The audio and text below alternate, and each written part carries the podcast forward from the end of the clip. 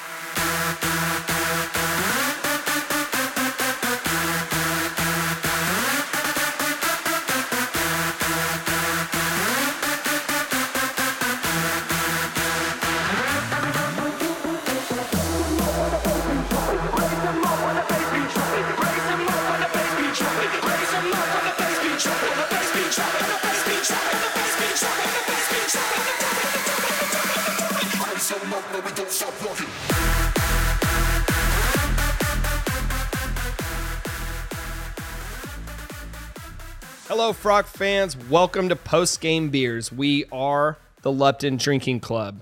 I am tonight's host, Jacob Sailors. I am not Kyle Malloy, as we, as you heard in the intro from Reed, we are re-recording this podcast late. MK cannot join us tonight, so I will be the lead voice on this one. Next to me, to my right, I have Crazy Ray Cartwright, and to my left, I have the Sultan of Stat, Martin Guerrero. Boys, we hanging in there? Doing good. Uh, voice is surprisingly strong despite being in the studio. Not too hoarse from yesterday's recording. No, not not too hoarse. I Think we're in here about two and a half hours yesterday. Martin, But how I'm- you doing? Sorry to cut you I, off. I got a bad case of deja vu, boys. Yep. So we are going to bring you hopefully similar and equally as good content as we did last night, even though nobody will hear it. But uh, you know what? We'll endure, right? Sometimes, like TCU did early in the season, you go through a lull, you recover, you bounce back, you find that energy, and you fight through. So, boys, hang with me tonight. and Let's do this. We also have producer Reed Simpson over there, still messing with the dials. How you doing? How you doing, Reed?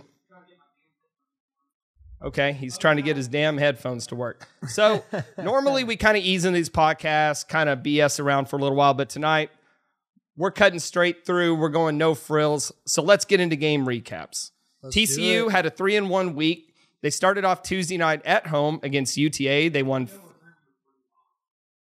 Yes.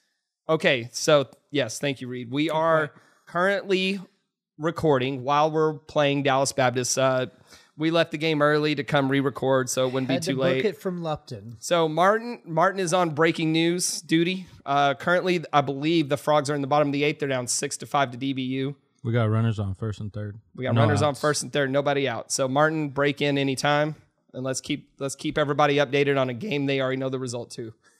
so yeah, let's go back to last Tuesday. The Frogs played UTA. They won fifteen to one. Boys, if you guys have anything to say about this, go ahead. Because as for me, I chose date night. I'm tired of playing UTA. So what do you do? You guys have anything from this game? I mean, I was in the stands for that game.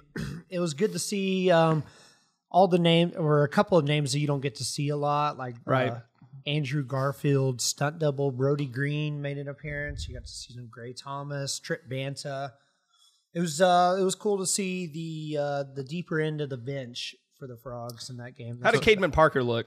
He looked really good as his best outing of the uh, season by far. Yeah, he's starting to really come along. Uh, even tonight against DBU. I, I mean, we'll he went recap what, this uh, four innings last scoreless, uh, scoreless uh, pitching. last week. Yeah, Yeah, and um, we'll recap DBU on next week's episode. But he looked pretty good tonight. Uh, Martin, did you watch this game? The UTA game? Yeah, Uh, yeah, I watched it at home. Uh, it's always good to get a season sweep of UTA. The many times we do it. So we had doubles from Brayden Taylor, Kurtis Byrne, Luke Boyers, Gray Rogers, Sam Thompson. Um, and it's stole a base from Elijah Nunez, Bobby Goodloe, and as Ray said, Caedmon Parker looked good.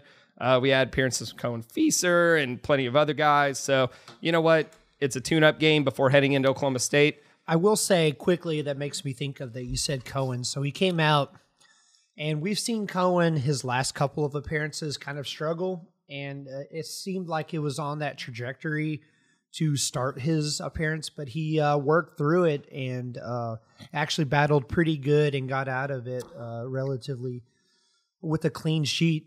Yeah, and uh, looking at the box score, um, I see the Frogs scored seven runs in the second and eight in the fifth. So kind of that that cold, was hot. A, it was a really weird box score. Not often do you see 15 runs and On- then just see two innings No. where all the runs are scored. Absolutely not. Uh, UT, on the other hand, had six hits. They scored one run. Frogs win.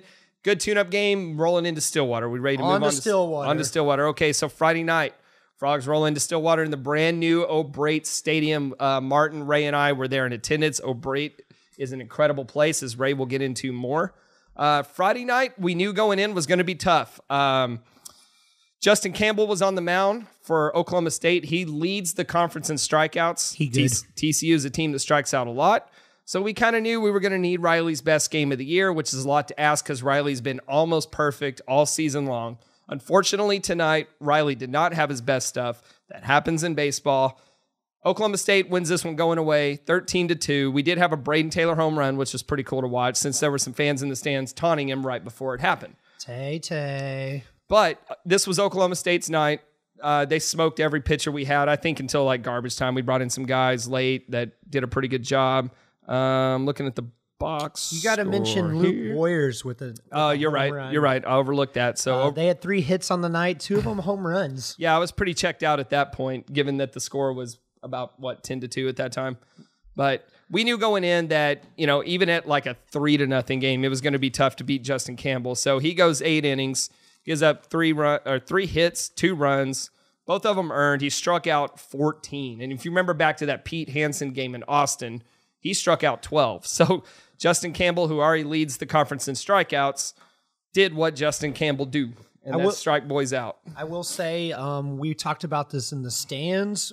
It was good that um, it was actually kind of good, and it's weird to say this about a blowout. That TCU got blown out in that game. Yeah, they were absolutely. able to save their uh, dominant arms in the bullpen for Yeah. Saturday and Sunday. And we talked about that in the stands as the game was about six to one. We said, you know, I in our opinion that the worst thing Kirk can do is say, hey, you know what? I, I believe in our guys to come back. Let's let's exhaust our bullpen and keep it close, and then maybe we'll come back. I, I think Kirk was managing the series versus managing a game, and I was really happy to see that. And it's not like he just brought in guys who he knew were going to get hit. Um, the guys that did come in late, I mean, it was Drew Hill who followed Riley Cornelio. He went an inning and a third. Um, you also got an inning and a third from both Braxton Pearson, Tommy Vale, and then Gray Thomas finished out the game. So those are guys that Kirk still trusts, but they're not the primary guys in a you know a conference bullpen rotation. So we had all those guys rolling into Saturday. I would say those are the guys that you would see on a Tuesday night, uh, a midweek game. Correct. And that's kind of what the game turned into after, you know, it didn't look like we were going to do much against Justin Campbell, which is to be expected. So, but luckily for us, it's a it's not the first to one, it's the first to Hey two. Jacob, what did we say walking into the stadium? win one. no, no, no, no. What Oh. did we say the score was for the day? We said that TCU had not lost a game that day and Oklahoma State had not won a game that That's day. That's right, zero Well, zero. walking out, we said Oklahoma State won a game that day and TCU did not. So, Yeah. But rolling to Saturday, you have a fresh bullpen. You have Marcelo Perez, who's been hot. Um, and we'll get into more of him later because my goodness, how good has he been on Saturday? So, Saturday, Marcelo Perez, Frogs win six to four. Marcelo looked really good. TCU jumped out early. They scored all six of their runs in the first three innings and then relied on that fresh bullpen to nurse home the win. Boys, what did you see from this game? I saw Marcelo out there uh, battling. I mean, it was really people at home that watched the game online. I think they didn't have access to uh, ESPN Plus due to a variety of reasons, but it was really windy in Yeah. Stillwater both Friday and Saturday. And we saw TCU on Friday kind of struggle with the wind, and then they kind of made some good adjustments defensively to kind of counteract that. And Marcelo made really good pitches. You know, hit his spots. He was it was a masterpiece. Yeah, the, the difference in this game was the Luke Boyers three run home run, which was just an impressive shot. Um, off the bat, I personally didn't think it was hit all that well. So I'm watching the center fielder, just hoping it would get over his head or maybe it would squeak out. That ball did not squeak out. It hit the top of the batter's eye off the awning in center field a few more feet, and it's going over the stadium completely. Jacob, I yelled, "Get shit on!" as soon as that ball was hit. it, yeah, it was hit very high, got up in the wind, and it just kept carrying. You also had a home run from Tommy Sacco, which was a really cool home run. Doubles from Brayden Taylor and Gray Rogers. Again, all six runs come in the first three innings, and then Oklahoma State did what we were glad Kirk didn't do the night before. They burned their entire bullpen trying to keep the Frogs at six runs so they could come back and win. It almost worked, but it didn't. As Garrett Wright gets the save late after Marcelo Perez, let me pull up the pitching stat. Marcelo Perez goes five and a third with four hits, four runs. Most of those came late in his outing. Then you had Luke Savage come in. He didn't have his best stuff. But the great thing about Luke Savage and how talented this kid is, is even when he doesn't have his best stuff, he can make the key pitch at the right time, get a key double play ball, come back to the mound, get out of those jams, turn it over to River Ridings. And this is where things kind of got interesting in the ninth. As the Frogs had a two run lead, River Ridings gives up a triple, which, okay, that's fine. Meaningless run. right. Comes back, gets the next two hitters. So we're thinking, okay, two outs. All right, River, you're in the groove now. We got this. Kirk Saarloos comes out, calls time, walks to the mound, pulls River Ridings out of the game, and in comes Garrett Wright. And we were looking at each other like, What the fuck? well, maybe you were saying that, but I was saying, no, no, no. This is genius. No, I'm just kidding. I had no idea what was going on. No, we uh we had uh question marks over the head. Like, no, we weren't like, Like, okay, Kirk mad about. Like, we were very like, okay, what's going on? No, we weren't here? critical. We were, yeah, we were, con- we were It was confused. it was confusing because Garrett Wright didn't even throw a pitch against Texas Tech the week before. Correct. So then he's coming in with a guy on third, two outs. Yeah, it was and- just and- weird. Yeah. And you, and you never really know what's going on. To me, I was brainstorming ideas like maybe um, seeing River struggle in that Saturday game against Texas Tech when he couldn't find the strike zone, or before Kirk made the pitching change, Oklahoma State brought in a pinch hitter. So to me, I'm thinking, okay, this guy's up there to draw a walk, right? Maybe uh, Josh Holliday, who's the manager for Oklahoma State, maybe he knew that River struggles to find the zone at times in certain at bats. And he thought, okay, this kid, he has a great eye. He can draw a walk. So Kirk counters that with Garrett Wright, who's going to pump fastballs over the over the plate and drop a nasty slider to finish you off. So it might have been a counter move to the pinch hitter. Just brainstorming ideas. However, it did work out. Garrett Wright comes in, does his job, gets the big strikeout. We're celebrating in the stands as the Frogs have tied the series. We have done the bare minimum of what we came to do in Stillwater, and that is get a win. Can I go back to Luke Savage? Of course. So I don't have my laptop in front of me. I'm no notes this podcast, just going completely off the top of the dome. But I believe he pitched two and a third innings of relief. two and two third, but yeah, two close and enough. two thirds. Mhm. Okay. Um, for his what we consider his worst outing of the year, to have zero earned runs Right. and be as wild as he was, but effective, Well, is it's- pretty it- impressive. It goes back to what I said about making the key pitch at the right time because he does have so much talent, so that even when he doesn't have his best stuff, he can, you know, he can win the battles. Right. So, good win. Um, series tied one one, and think, okay, well, we got we got the split. We're not, you know, going into Sunday 0-2 trying to salvage this thing. Let's get greedy. Let's go win another one. Brett Walker's been pitching well. The Frogs' offense looked good against their Saturday starter. So, oh crap, I hit the wrong tab. Sorry. So going into going into Sunday, Frogs win seven six. Brett Walker gets the start. I believe he got the win. Did he get the win? I don't know. I don't think Doesn't matter. I don't think Who he did. cares? Well, no, because he only went three innings. He gave up eight hits and four runs, and again, that kind of came to that third time through the order, and that's what we've kind of seen from Brett Walker over his starts. Is you know he keeps he keeps the Frogs well in the game through the first time, uh, first couple times through the order, and then hitters start to make an adjustment that third time through. Now, that's not a criticism of Brett Walker. He's going against talented teams like Texas, Oklahoma State, and Texas Tech, some which of the most to talented uh, teams in the which country. to be honest, that's all you need out of your Sunday starter. It's your Sunday starter. Most teams don't have a Sunday starter. So to have a guy that can get you through two times of the lineup, and, you know, with relatively Right. low damage, is a quite the luxury. But we've seen TCU. we've seen Kirk really trust Brett Walker through that third time through, and it did work out against Texas Tech, even though we did have a healthy lead. Uh, it did not work out against Texas, and it almost did not work out here because he leaves the game with bases loaded in the fourth inning. Augie Mihlbauer comes on, gets a key double play, and then he gets a ground out. Only allows one run when Oklahoma State had the bases loaded, nobody out. To me, right there, that was kind of the key to the game in a game that had a lot of keys. That was to me the main play. Go ahead. I was just uh, updating Martin. Uh, they did not score that last inning against So- DBU. So Still TCU's six going to to the five. ninth. I'm literally watching the game. oh, are you? yeah. Garrett Wright's pitching really good. he's been really good the last a couple. little of weeks. A little preview of next next week's episode. So back to the Sunday game, boys. So to me, my biggest takeaway from this game is, you know, sometimes after games or most times after games, we talk about, you know, who were the who are the heroes today? Who are the guys that really stood out? Who, you know, who do we who can we really credit for this win?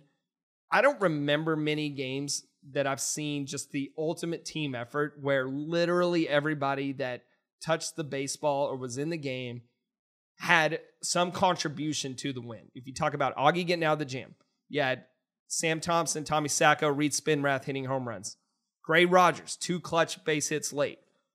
Uh, Brett Walker grinding, Caleb Bolden holding it down late, Garrett Wright getting another save, Bobby Goodloe scoring from first on that Luke, was it Luke Boyers? I believe it was. Luke Boyers double down the line. So right before, sorry, uh, right before that, Luke Boyers, I think I I turned to uh, one of you two in the stands, and I said, "Man, uh, the pitch before Luke turned around and did uh, the little uh, chest bump, like I've got this, Yes, sir. almost yeah, like the the they've been they've been doing it for like the last two weeks. They've been wearing those sh- undershirts that have the chip on their shoulder. That's what they're. That's Oh, what they're. I- I mean, pumping. Okay, from uh, I think my they do vantage it- point in the stand, it looked like he was calling his shot. I've got this. So one thing we didn't talk about yesterday that I can bring up now is Oklahoma State starter Bryce Osmond. Now we talked about Oklahoma State on Saturday running through a lot of their bullpen arms to keep that game close and hopefully the offense could come back. Well, Bryce Osmond pitched six innings for Oklahoma State, but it took him 109 pitches to do it. I kept looking at that pitch counter thinking, Josh Holliday is going to tear this kid's shoulder up. Like, who's he trying to hide in that bullpen? Keith Law went burr. Well, the bullpen came in, pitched three innings. They gave up three runs, which made the difference in the game. Uh, only two of them were earned as Oklahoma State's defense kind of let them down late. And that brings me to my next point, which is the like that game ended up seven six. Oklahoma State had the tying run at third there in the ninth inning against Garrett Wright. I never felt like TC was losing that game. The energy in that stadium was Oklahoma State was standing around hoping they were going to win. TCU knew they were going to win. You could it- just from the first inning on that energy that you kind of felt. Did you guys feel the same way? I think the Oklahoma State fans felt it because like a third of them left in the That's eighth a good inning. point. Yeah, I, yeah, we tweeted that out. It, you know, it was like a two-run game, and um, who was who got out of the eight? Uh, was, was it it after Krob? the Oh, of spin? course, we haven't uh, talked about Krob yet. it We'll get into that. After the Spinrath home run, no, it was after Krob's second inning, I believe. Like in Mm. the eighth inning, there was a sea of orange and black flooding out of the stadium. I'm like, it's a two-run game. Y'all are giving up. But I, I maybe they were feeling the same energy we were because the players on the field for Oklahoma State, a ball gets hit their way, their glo- their glove hand gets tight, the ball goes under their glove. That we saw that happen two or three times late, right? So I was never really nervous about this one. I was much more nervous the day before. Sure, yeah, it was just Um, yeah. So so what you probably didn't hear Reed, but he said that's definitely an in person thing because watching on TV, I was shitting myself. I am there a little bit.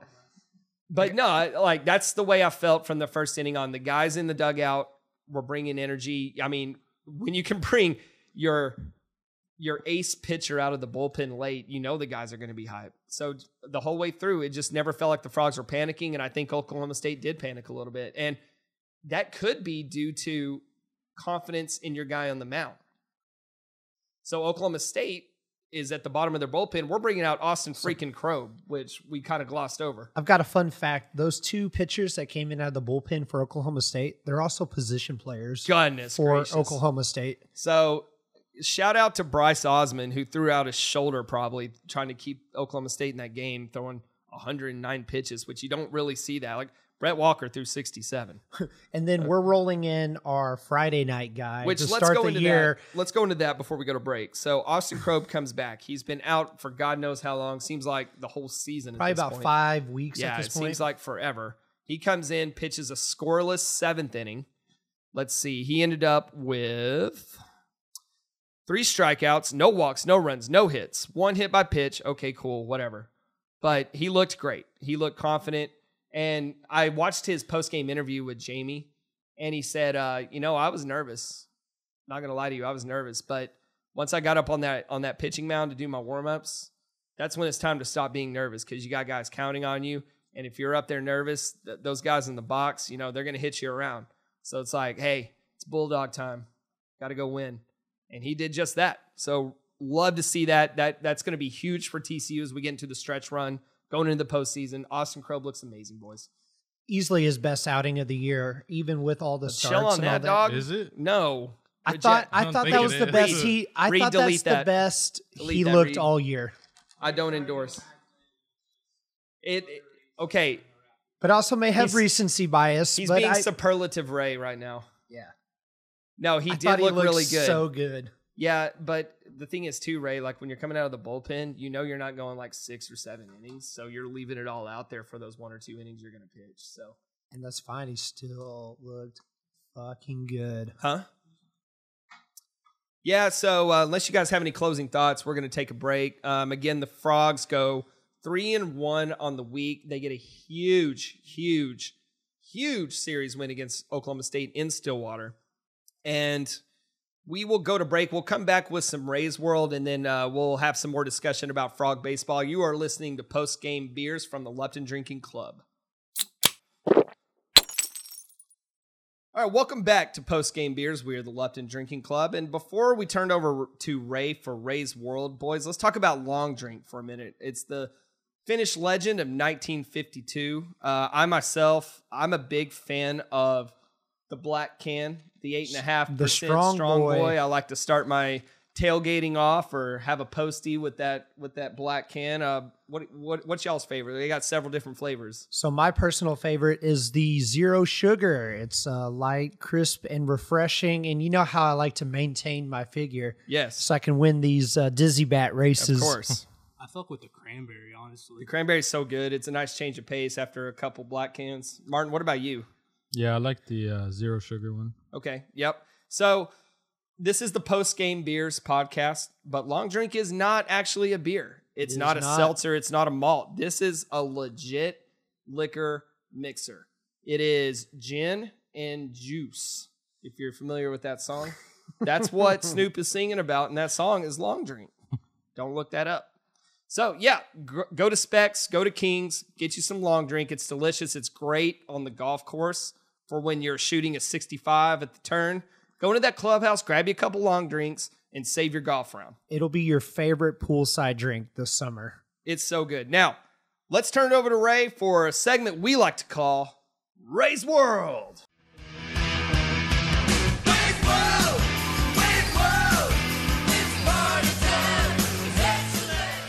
Thank you so much, Jacob. How are we today, boys? We feeling good? Energy up? No, TC just lost to DBU. Breaking news. Oh, well, that's so pick us up, That's Ray. quite the deflator. Pick I'm us over up, here. I'm over up. here like, ugh. Okay, so I want to talk about the weekend that was in Stillwater. That was Heck our yeah. first trip up to O'Brate to visit that uh, new ballpark, which is Ray's getting corrected by the producer right now because he still doesn't know how to talk into a mic. well, it wasn't the talking into the mic. It was this. I was doing. Oh, you're getting corrected for something else. this time? yeah. w- I was getting slapped on the wrist by none. Reed, Reed runs a tight ship over here. I'm Boy, scared does, of Reed. Does he? I've got red marks on my wrist from when he's hit me so many times with the ruler. so no, I want to talk about uh, our trip up to Stillwater this weekend. You know, it's uh, unfortunate that TCU got blown out on Friday, but actually, you know, it made for we could walk around, look Yep. at the stadium, check out what everything that O'Brate had to offer, and All the different is vantage points. a and- great Yeah. stadium to watch college baseball. It absolutely is. Um, Ray was there. I was there. Martin was there. Um, we all were obsessed with the stadium. Um, I, I said on Sunday that I was sad that it was our last game because I could watch baseball there every day. I could definitely watch baseball there. So tell us some more day. about the stadium, some of the features, and So I really it's a thought, six- sixty um, million dollar renovation or a whole new like sixty million dollar project, right? And you could tell that they put sixty uh, dollars into that Yeah. stadium. Like um, one of the little details that I noticed right off the bat uh, that you don't see in much in mini ballparks, especially like at say at Lupton or whatever, was the dugout lighting. Mhm. That you had LED lights in the dugout uh, that really illuminated the whole dugout. It wasn't kind of dark and dingy yeah, that you'll see at most ballparks. yeah. It wasn't fluorescent lighting, which I think is what Lupton has. So Yeah, if that. Um, and another- also, but not only that, but talk about too the lights in the stadium. So they have LED lights, and um, for those that haven't seen LED lights, uh, as opposed to the fluorescent lights that like are at like they're at Lupton, right? Uh, they they point flat down; they don't point outwards, and uh, it completely illu- uh, illuminates the entire field. Yeah, Like, it's a the beautiful field scene. was lit up so well.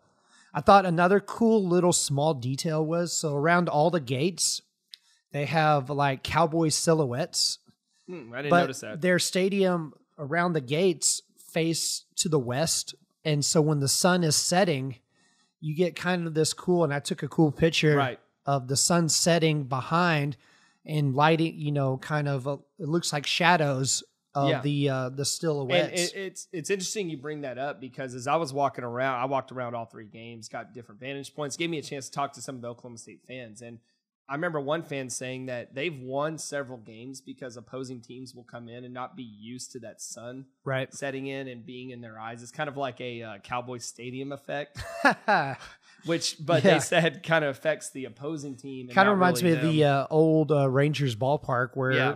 first two innings in left field was death. Yeah. Um, So and talk about the practice field outside, like right outside the stadium. So caddy corner to left field, they have a small version of a practice field, but it's all turf. And uh, I don't know if many of y'all know, but most of the Big 12 teams actually play on turf. So it's a great if they're going on the road for the weekend, Right. like they are this upcoming weekend to Austin. You know, you kind of get a small feel for the turf. Sure.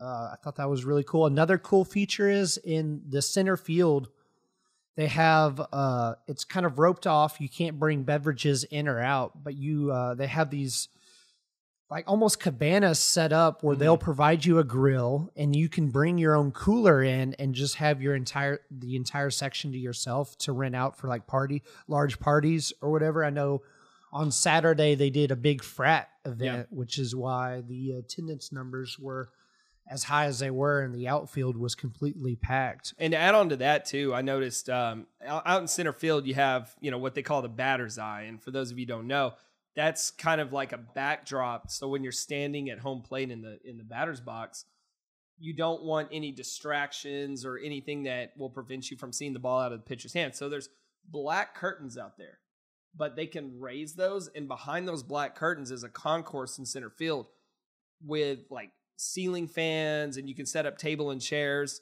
And I can only assume they do like banquets and events out there. They'll roll those up, and you have the the banquet banquet attendees having a view of the field when those curtains are raised up. I thought that was really cool. Yeah, the games were okay. The games were competitive, It was also like 13 to 2 at the time. Yeah. we are walking around. but no, you're you're totally right. So before we move on, Ray, um, talk about us almost dying on Saturday after the game. Yeah, so on Saturday, the uh, original start time was at 6 p.m., and they moved that up to a 2 p.m. start because the forecast had uh, severe weather planned, and boy, was there. Yep. As um, after the game was over, we needed some posties. We had to celebrate the big TCU win. So we went over to the garage, which is across from uh, Eskimo Joe's. hmm Which And is so- a Stillwater staple, Eskimo Joe's. It is a Stillwater staple. Yep. Uh, so after, uh, you know, we're all in this, uh, we're all in the restaurant or whatever, drinking our beers. I just ordered food. Uh, everyone's phone goes off at almost the exact same time. Except mine, I had I, I turned all that crap off. Uh, well, your phone was almost dead at the time, so yeah, no, yeah, yeah, yeah. Jacob was treating Don't it like ruin my he, good time with an emergency. he was treating that like he treats an Amber Alert, just uh, immediately silence, clear that my nodie out. yeah. So everyone's phones go off, and it Just said uh, save all the tornado emergency in whatever Podunk County we were in. And at the time, no one batted an eye. Everyone just Yeah, I almost jumped in like I did last night, sir. It is not a that is Payne County. like Not major P- pain. no, like yes, like major pain, not P A I N, P A Y N E. So it is not a Podunk County, and in fact, this felt is, pretty this is- podunk to me. Yeah, so to add on to your story is pretty funny because when we were in the restaurant, um, the the TV started putting alerts on the on the TV saying tornado warning for Payne County, and I'm looking at that and I'm like, Payne County. I asked the table next to me, yeah, yeah, yeah, yeah. How far away is that? So asked the table, hey, uh, what county are we in? They said mm, Payne County. I said, oh, oh, oh no. I'm getting no support from my my teammates here. Oh, They're- well, I thought you were gonna go. I thought you were. I thought there was more to it. My, uh, my yeah, bad. So yeah, so enough for you. um, Hilarious. TVs. We laughed yesterday. It was kind of funny. So the way they did their emergency uh, announcement over the TV, it kind of looked like the Jeopardy clue Yeah, or something. Um, and then shortly after that, a restaurant manager was walking through, just yelling, "Everyone needs to take cover in the restroom hallway." right. which um we were there with uh the next table over not the table that jacob had talked to but there was matt pert uh winkler delaria and uh, meredith were over there so we were our first inclination was let's protect what really matters Yes. in the restaurant When they're safe, then we'll be safe. but then at the same time you know my burger had just gotten there i have a cold beer Yeah. in front of me i can't let my burger get cold and my beer get hot And I can't so- let Ray sit out here by himself. uh, we were we were uh, joking uh, as all this was going on and people were walking into the hallway as we were sitting there More taking. like kind of scurrying. yeah, they had a little pep in their Yes, step. they did. Uh, we were thinking, So if you're wondering Man. what Matt Perk is afraid of, we found uh, out.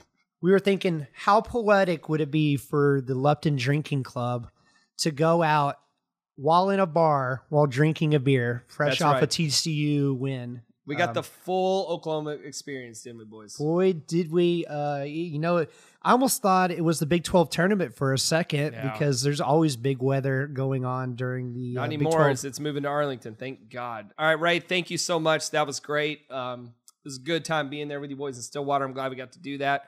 Now let's get back to not what matters. 'cause I said that last night, and then I felt bad because it felt dismissive of your segment.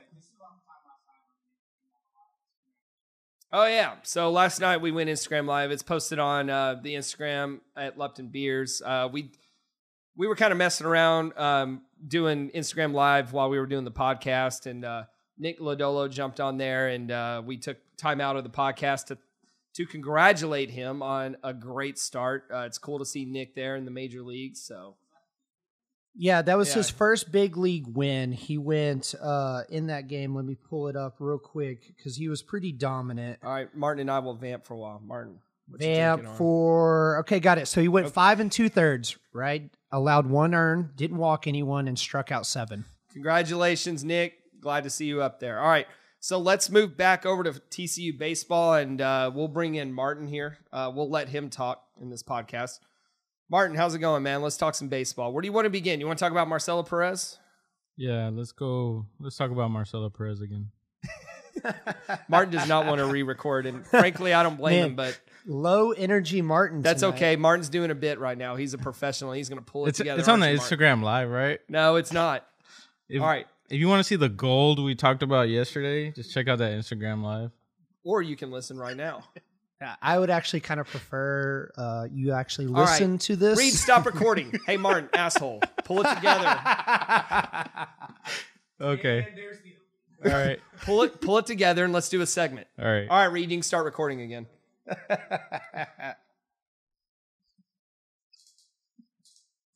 gonna quit the podcast. All right, screw it. I'll talk about Marcelo Perez. So I, I wish I had a script from what I said last night because it was just so good. It was just straight fire. have a conversation, Man, he was spitting. All right. fire. All right, all right. go. Was the last time we lost a Saturday game? Well, it's. I mean, I know the answer, Kentucky. but going back to when we were talking about this, I was I was thinking, had we ever lost a Saturday game this year? Right. And we did have the doubleheader against Kentucky, but I don't really count that as a quote Saturday loss, right? And then we I did split. forget I did forget about the Cal walk off to open the season. But other than that, what's our record on Saturdays? so we're nine and two on Saturdays. All right, and who do we have to thank for that for the most part? For the most part, Marcelo Perez. Let's talk about what he's done since he's entered the rotation, or even going beyond that, like his starts against West Virginia or his outings against West Virginia Yeah. and Baylor. So his first three career starts were against Texas, Texas Tech, and Oklahoma State. Right? Now, it's a very difficult job. Texas, Texas Tech, Oklahoma State. Those are like, along with TCU, that's that's like the cream of the crop of the Big Twelve. it's the gauntlet of the schedule, yes. as we talked about. I mean, it's crazy um, that we played all three three in a row. I was going to say Right. all all three top Yes, ten Ray? team top ten teams at the time. Yes. three of them or two of them, Tech and Oklahoma State, top five teams. I mean, it's just Yes, give a little good. context. They're good, yes. Yeah, I mean, how it's, good they it's those those four teams are like the last Big Twelve champs for like the last twenty years. But um, Dog yeah, split last year. Oh my God, I hate this podcast. so Can we? Yes, Love please. y'all. Can we pull this podcast together, please? um, incredibly tough first assignment as his first career start for Marcelo Perez to start against Texas, which is one of the best uh, offenses in the country. They got you know Ivan Melendez and Stehly, whatever his name is, yeah, um, Murphy Stehly, Murphy Stehly. Yeah, and um, you know they're they're Their all over. lineup. I mean, we pre- we their whole lineup is like all over the leaderboards and like most of the Yeah. offensive categories. and and just real quick, not only was that his first start, it came off a weekend where we lost at home to West Virginia. So there's even And the one game we didn't was the game he what did he throw like almost seven innings. he went six and two thirds. He gave up two hits. He gave up one run, and that was after Cam Brown got pulled after just getting one out. So Yep. he definitely, you know, he saved the series. Right? He's- like, we didn't win the series, but we could have gotten swept. He's our Saturday savior. With that, uh, as well as his starts against those three tough teams and that uh, long appearance out of the bullpen against West Virginia. Mhm. Uh, he also went against uh, Baylor in that game that we won in extra innings. He, uh, you know, kept us in that game. Yeah, that was, uh, almost like four b- innings. I want to say that was Brett Walker's uh, roughest outing of the year. Um, he uh, Marcelo Perez came in in that one after Brett Walker. He kept TCU in the game until the offense could come back and uh, salvage the win there, eleven to nine. He went three and a third, only gave up two runs. So he's It's it's interesting that those two games out of the bullpen were also on Saturdays, and now he's a Saturday starter. right, which I think I think played into the part of you know when you're talking about sliding him into the rotation. Yeah, It just seemed like that was his natural fit. TCU has only lost one game that Marcelo has pitched in That's correct. He this season. yeah. That'd so be something. So he's uh, been in 11 games. We've won 10 of them.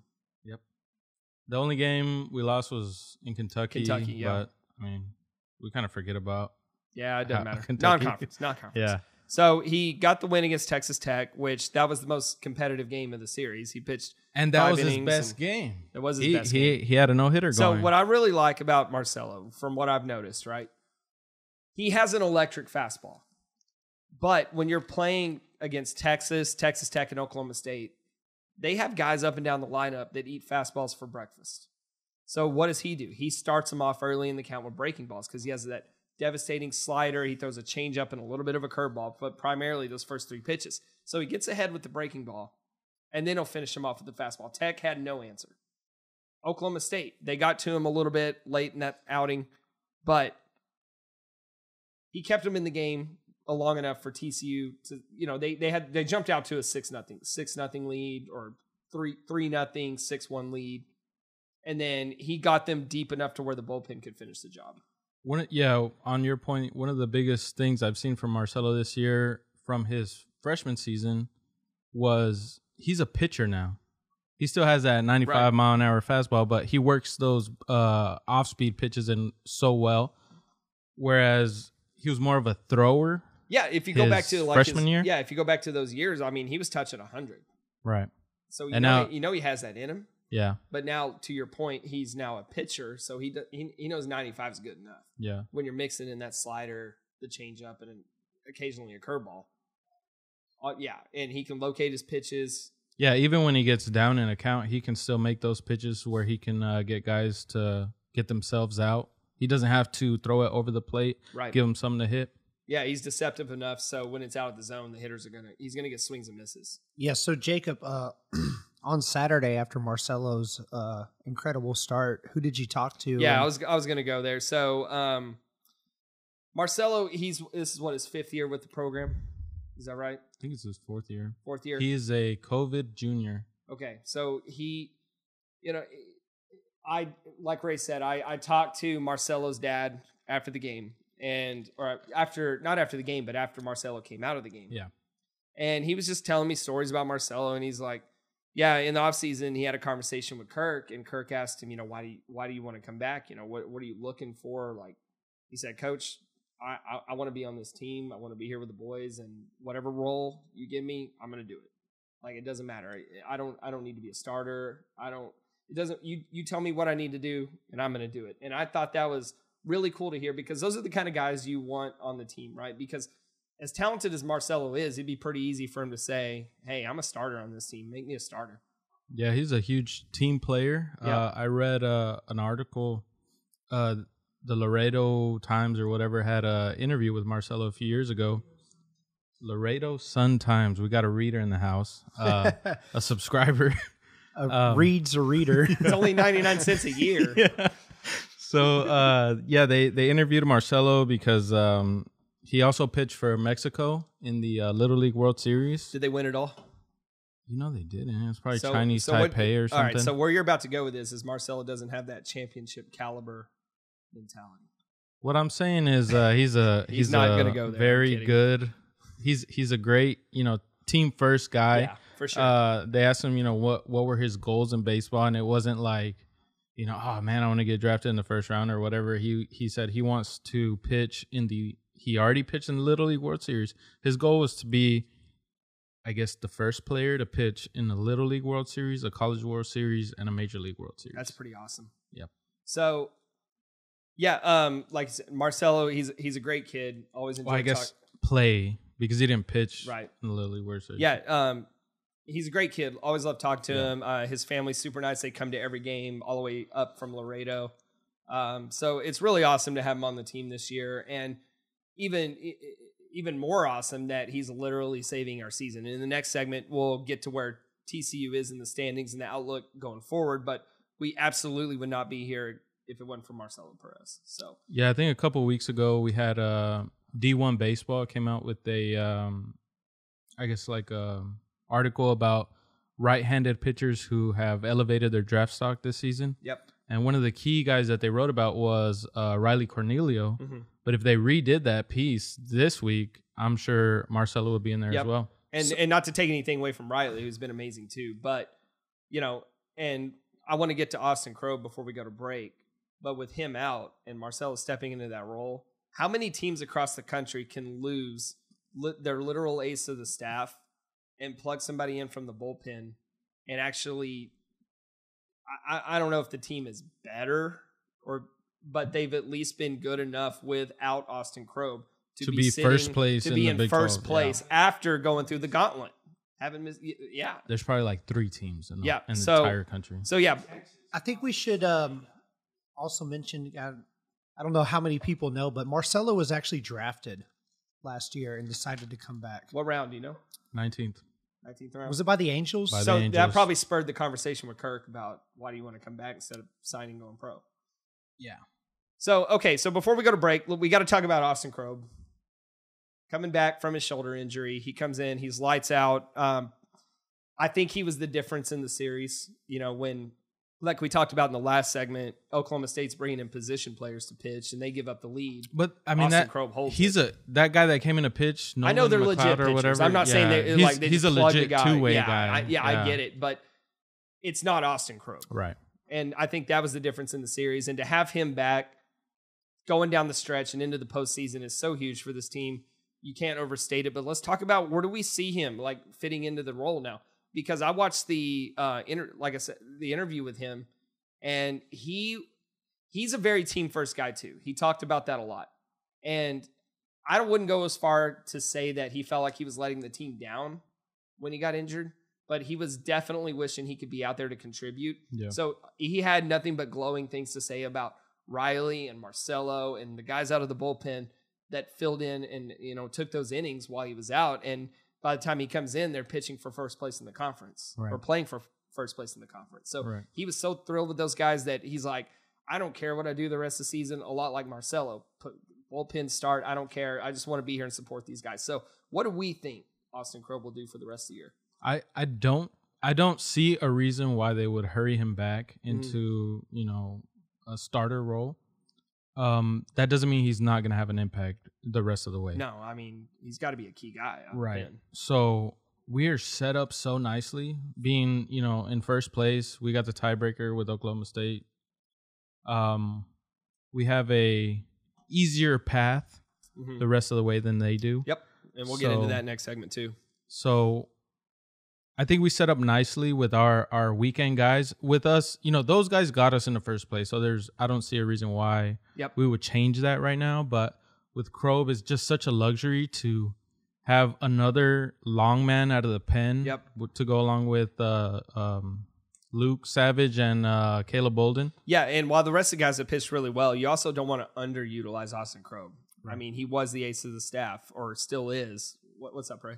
I was going to say, just think of a postseason rotation where you're going to need at least four guys, where you're rolling out Riley, yeah. Krob, Marcelo, and then you have Brett Walker. Yeah, too. it is a good, that is a good point because if you get into a regional, I mean, I think at this point it's safe to say TCU is going to host a regional, right? at the very but- least.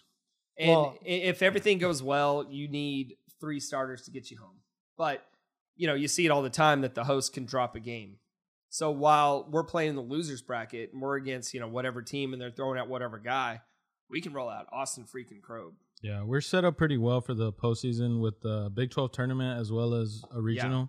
Or if Um, Austin Krob jumps up in the rotation, then you have Brett Walker to come in in that elimination game, and what a luxury that is, right? Yeah, I mean, I think we have like six or seven legit guys who can start Yep. games, and and I don't think there's a lot of teams in the country that No, can with uh, say the Caedmon same. Parker coming along, Yeah, yeah, Caedmon. I mean, if we really need to, Luke Savage. Sure.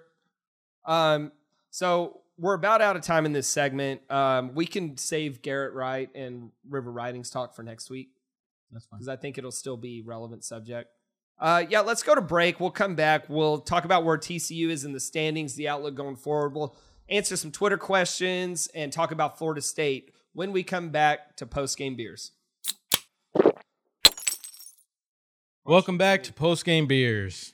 Jacob is in the bathroom. He's been in there for 30 minutes, yeah, and We we, had to wait any start without him. I think he may have drowned. I told him to quit sitting down to pee. All right, let's go. Good, good, good. Okay. Welcome back to Post Game Beers. We're the Lupton Drinking Club. We're going to wrap things up tonight. This is our final segment.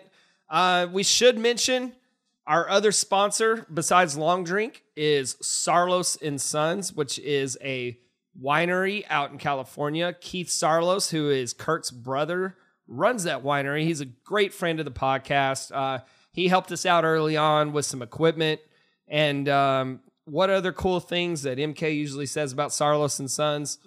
Those things still apply this week. So shout out to Keith, shout out to Saarloos and Sons. Ray, let's go to Twitter questions. What do you got for us? Okay, our first question comes from a good friend of the pod, Caden, Read his uh read his at. at Rut Frog. Okay. Ask. Which Caden, by the way, is the regional um, sponsor for Long Drink who supplies us. He asked, "How good of a coaching job did Kirk do this weekend? Yeah. Pitching moves and lineup changes seem to be perfect the last two games of the season. Yeah, series." so we talked a little bit about the pitching moves, and um, I don't want to get too deep into the Garrett Wright River Ridings thing right now, but with the lineup changes, we saw those against Texas Tech because I think Kirk said, you know, we're going into we we just lost the series at Texas. We got Texas Tech and Oklahoma State. Those boys can score some runs. So I gotta I gotta do something to get some more offense in the lineup. You see the insertion of Reed Spenrath, who's really come along, Sam Thompson. Um, we even saw Hunter Teplanszky, who was a big spark plug in the Tech series. Martin, what do you think about the lineup changes? I think I just came up with a meme. Okay. Have you guys seen those Avengers movies with the time traveler guy? I will say Yeah. yes for the sake of the what's pod. what's the time traveler guy's name? Next Saturday night, we're sending you back to the future. Make something up. I, Uh, off the top, Time I was traveler thinking of guy. something time different. time shifty guy. Anyways, uh, he kind of looks like Kirk.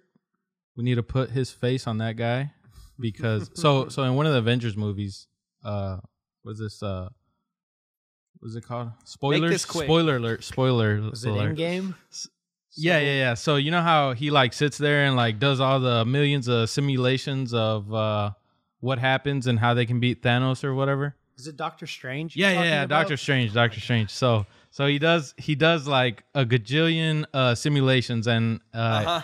he figures out how to beat him or whatever. It's like that's what Kirk did for this series. It's like he knew exactly what he had to do to win this Right. series and he did it. Yep, and we talked about how he didn't burn the bullpen on Friday, which In really, 11 episodes, this is the most excited Martin's ever been. yeah, yeah, Yeah, yeah. Uh, comic book talk. Hey, Yeah. Avengers movies are good. So so the Friday game was uh him telling or him giving Thanos the the the mind stone or whatever. I'm really trying to support you here, bro, but I'm just gonna say Kirk's done a great It's a job. bit. we'll get into more next week after we play Florida State and we need some content. Thanks for the question, Caden. What Ray? What else? Okay, next one is uh, scrolling through. It says um, most projections don't have TCU hosting a regional, which we we kind of think they're well, almost most of them guaranteed. most of them now do. yeah. Yeah, skip it. Yeah. Thanks for the question, but Uh, sorry, I meant to read the one above it. Is there a good chance to win the regular season conference, or do we uh, need to get through the conference tournament to get that national seed? And that comes from Nelson Reynolds at Nelson. All right, thank you, Nelson. Let's get into that a little bit. So I kind of broke down uh, where TCU stands, what I expect them to finish as, and what the other three challengers in the conference need to do to catch us. So with TCU having Oklahoma at home and Kansas on the road, it's pretty reasonable to suggest they will finish five and one. That gets us to 17 wins, which earlier in the season we talked about on this podcast. That's kind of the benchmark to win the conference. So five and one gets you there. TCU sits at 12 wins right now. If they don't go five and one, say they go four and two, then they still have a pretty good chance of winning the conference. At three and three, they probably don't deserve to win the conference. So my benchmark here is five and one. That puts them at 17 and six. Oklahoma State would have to finish eight and one to get the outright conference championship. And why is that important? Because if you go back to last year, five and one, five and one, they have to go eight and one. Because right now we're still one back in the loss column. So they go eight and one, we go five and one. They win the conference outright. Why is that important? Because we won the head to head on the road against Oklahoma State. If you go back to last year, TCU ended up tied with Texas at top of the conference, but Texas had the road series win in Fort Worth, which catapulted them to the top of the rankings. I think they were the three seed, while TC was what the eight seed. Do we have Seven seed. tiebreakers? Or do we have There's no co-champs? tiebreakers. It's just the way the the committee looks at it. So we still have like co-champs? Yeah, we could were- be we- co-champs yeah, like la- we- we hung a were half with, banner last year. uh, Okay. Texas. But Texas. Okay, so Texas was two, we were the six, but that was a huge difference because Texas skated into Omaha where we had to play Oregon State and DBU. So seven and two is a tie, and like I said, uh, TCU still has the head-to-head win. Oklahoma State has to go to Austin to play three at Texas. They're at home against Texas Tech, and then they finish on the road at Baylor. I'm pretty confident in saying Oklahoma State will lose two of those games out of that nine. Now, let's move on to Texas. What do they have to do? To get a tie with us, they have to go 8 and 1. They have Oklahoma State at home. Yeah, at West Virginia, who is a super scrappy team as we found out. And then they finish with Kansas. Pretty reasonable reasonable to say they will not go 8 and 1 in that stretch. Finally, you have Texas Tech. They have to go nine and one to overcome us. And why is that important? Because, like I just said, we have the head to head with Texas Tech. So they have to overcome us to get that, you know, glowing praise from the committee. They are at Baylor, at Oklahoma State, and they finish at home against OU. I see two losses there. So I believe TCU pretty much controls their own destiny. Go five and one, hit that 17 win benchmark, win the conference. And for everybody who's freaking out about rankings, and we'll, we'll skip the Baseball America rant tonight. Like we, yeah. So last night we ranted about Baseball America, but we'll skip that tonight. We'll just say, don't worry about where TCU is ranked right now. Win the conference. You're going to be a top eight seed, probably a high top eight seed, and you'll be set up well for the postseason. Was was the question about winning the conference or? That's what I yeah, heard. the uh, Yeah. path to winning the conference. Yeah, I- path I- to win. Or I mean, how do we get a national seed? Do we need Well, to you- win? if- the Oh, without winning the conference? no, with winning the conference, or do we need to win the conference and win the Big Twelve tournament? Oh, okay. Well, I, I still wanted to talk about the path. We don't have to win the Big 12 tournament if you win the regular season. Yeah. I, I I mean I felt pretty good about us winning the conference before our really tough stretch. Even with Krob Crobout. I mean, yeah. Okay. I felt I felt pretty good. I thought we'd win the series. I thought we matched up. Even after losing to West Virginia. Yeah, even after losing to Texas. Okay, because we, we outlined what they had to do. Yeah. And after sweeping Tech, I thought We I thought we really good matched up well against Tech and Oklahoma State. I didn't think we'd sweep Tech. That was amazing. that made up for the West the, the West Yeah. like you, we can just erase the West Yeah. Virginia series out our heads completely. Yeah. The the only way I ah, man, I kind of want to say we were we're kind of a lock to win the Big 12 regular season. I no co-champs. we, we have to fall on our face. The only way we don't is if we have like a net a nightmarish road trip to Kansas like we did Kansas Mhm. State last year. or that's the like if, if we get West Virginia to buy OU at home. Does Yeah. Kansas still have that left-hander that they threw last year on know. It- Sunday? dude, they only have two wins in the conference right now. I don't care. Go sweep that series. So let's move on. Uh, do we have any more interesting Twitter uh, the questions? last uh, few que- or several people asked, which y'all just addressed about uh, why is TCU still ranked where they are? Yeah. and about rankings. Okay, I jumped but- ahead. Thanks to everybody that wrote in the Twitter questions. Let's finish this off. Let's talk about Florida State. Yeah, yeah, yeah. As I said, we'll get into the closer thing next week. Um, we just ran out of time tonight. We talked about it in depth last night, but whatever. We'll talk about it next week. Not So- afforded that kind of luxury All right. tonight. I think we're all getting tired. So let's talk about Florida State, wrap up, and go home. Um, do we have any interesting notes on Florida State as a team? Because I kind of want to talk about what TCU's strategy is going into this series. Um, one of their traditions is to uh, recite the Canadian national anthem during the game. That's Why? Uh, it's Snowbirds? It's like a thirty. it's like a thirty year old tradition that they do. So I read about it. Um, like in the eighth inning, the Olympics were going on. I think in the United States, Okay. and uh, Florida State was losing or something. I don't know, sixth or seventh or eighth inning, and so they have like this um this section of fans that they call like the animals or something like that. And Their so, version of the LDC yeah, but I guess a lot more uh, Canadian. conscripts. Nah, I don't But know. with a lot fewer podcasts. Yeah, a lot fewer podcasts. So, anyways, um, I think it was like the seventh inning, and so, anyways, they were losing, and they started uh humming the Canadian national anthem because of the Olympics or whatever, and so I guess they won that game, and they've been doing it like every game since. And how many natties have they won after uh, starting that tradition? So they have the most wins out of any program in the country without a natty. Damn. and we're kind of falling on that trajectory. We don't know. I think we're not. like twelfth on that list. Okay, but- so we got plenty of Yeah. room before we need to. Yeah, yeah, yeah, yeah, yeah. Like Yeah. the, the old days of college baseball. We should do that in the in the off season. Is do a segment on like old time college baseball. Oh yeah, the Wasn't it like uh, Colorado State? Yeah, no, Like, Colorado State doesn't have a team since like the '80s or something. but they got like the fifth most natties. No. What about, There's uh, some weird. Northern Colorado. Northern Colorado. Northern Yeah, yeah, Colorado. yeah. has What been about, to Omaha uh, like eight times. Is it wasn't Maine? yes, the Maine Black Bears. All right, we'll save that for the off season. So Florida State. So what I think is most interesting about this series is we're coming up on our stretch run, like we just talked about. We want to win the conference. How does TCU treat this series?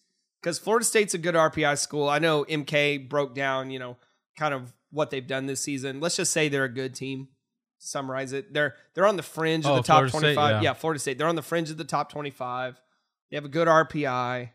So this it's a good resume builder for the Frogs, but in my personal opinion, I kind of see this as a win neutral situation where if you go win the series, it looks great on your resume.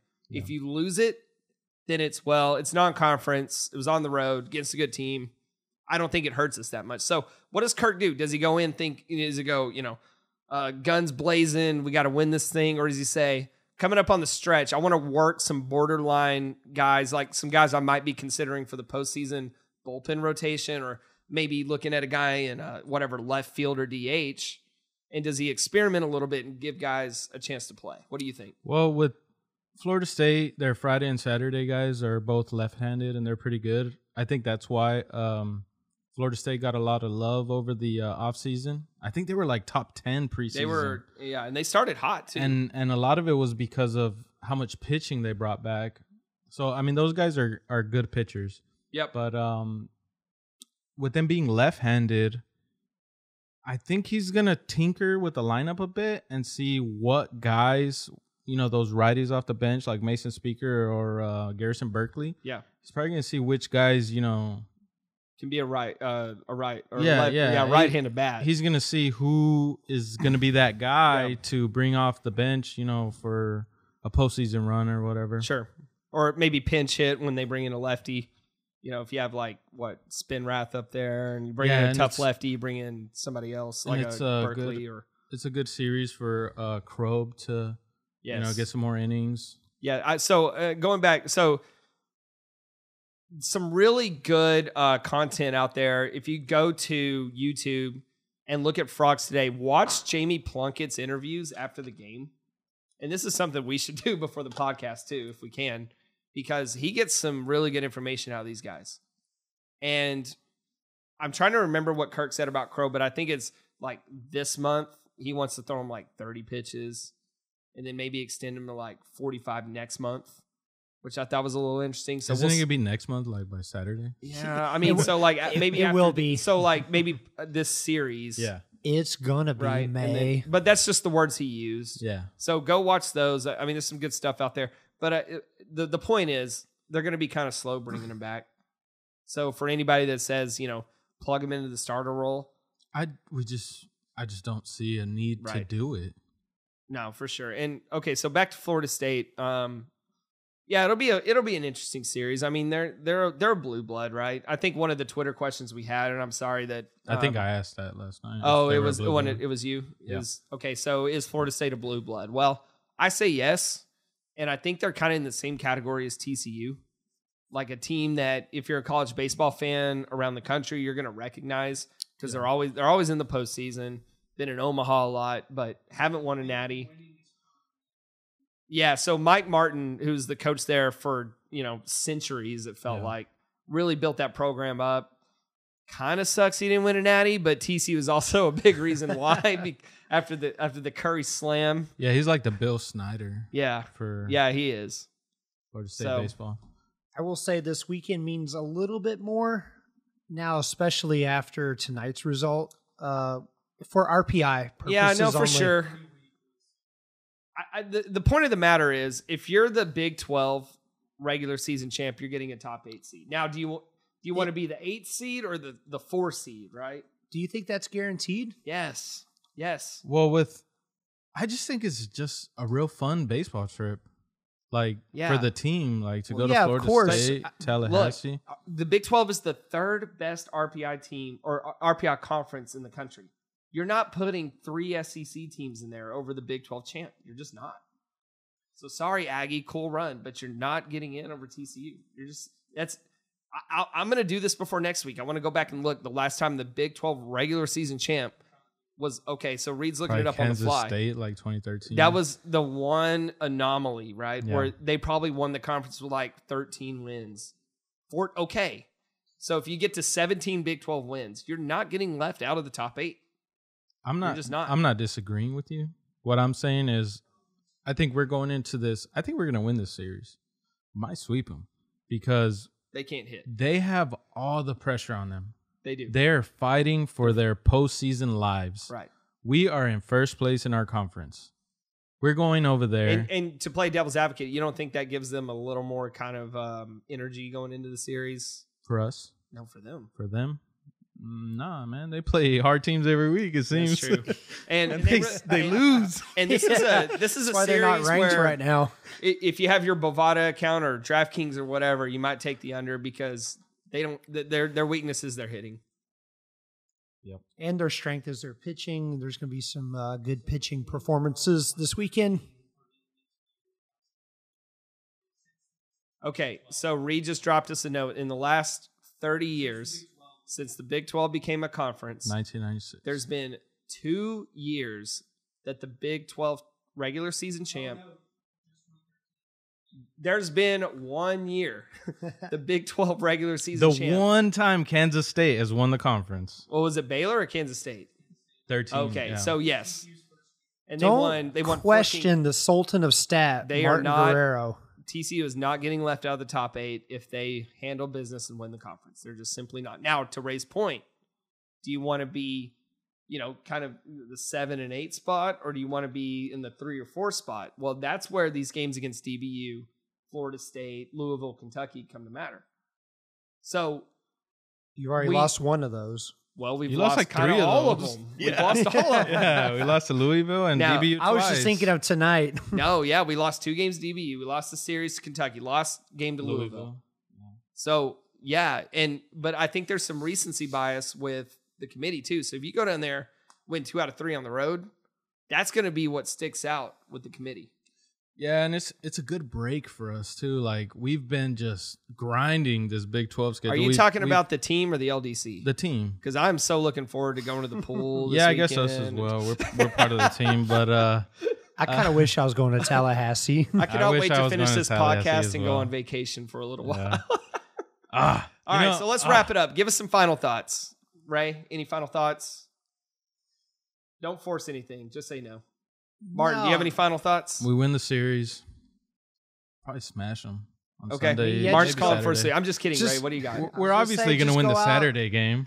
yeah, we're obviously going to win Saturday. That's almost a given at this point. And Yeah. if Riley can get back on track, you know, He'll be take fine. two or three. you Riley know, will be fine.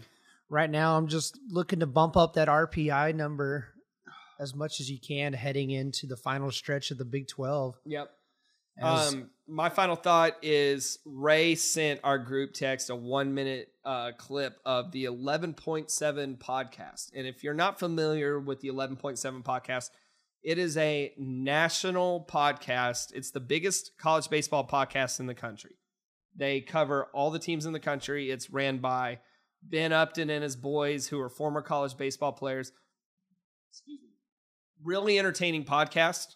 Um, but Ray listened to it right when it released and recorded a one minute clip of the 11.7 staff going over their picks from the previous week, who all of them except one picked Oklahoma State to win the series. And after the Sunday game, we got on there and we were, you know, chirping Ben Upton a little bit because he said it was boy. an easy series to pick. Yeah, he is our boy. Great dude. But he gave us, and by us, I mean the Lupton Drinking Club, a shout out saying, you know, just talking about where we are now with Roxo in the studio. And so that was really cool of them. They also said they have a lot to learn about TCU because they pick against us every week. So go check out 11.7. Great dudes. Um, that was a cool shout out, Ray. What a what a I thought it was cool today. Dimitri put out his regional projections and he gave each regional a fun little name. yeah, the title he, of the uh, regional. He named the Fort Worth region the Lupton Drinking That's Club right. So- regional. Yeah, but that's yeah. So when the postseason starts and TCU's hosting, just know that's the Lupton Drinking Club regional. Title sponsor, the Fort Worth regional. So we'll leave you with that. Thank you to Saarloos and Sons. Thank you to Long Drink, RIP MK. Boys, thanks for hanging in there and doing this thing again. We grinded it out. Let's go get some rest. So long from the Flying T Studios and the Ruxo Media House. This is Post Game Beers. We are the Lupt- Lupton Drinking Club. We will see y'all when we see y'all. Go Frogs. Go Frogs.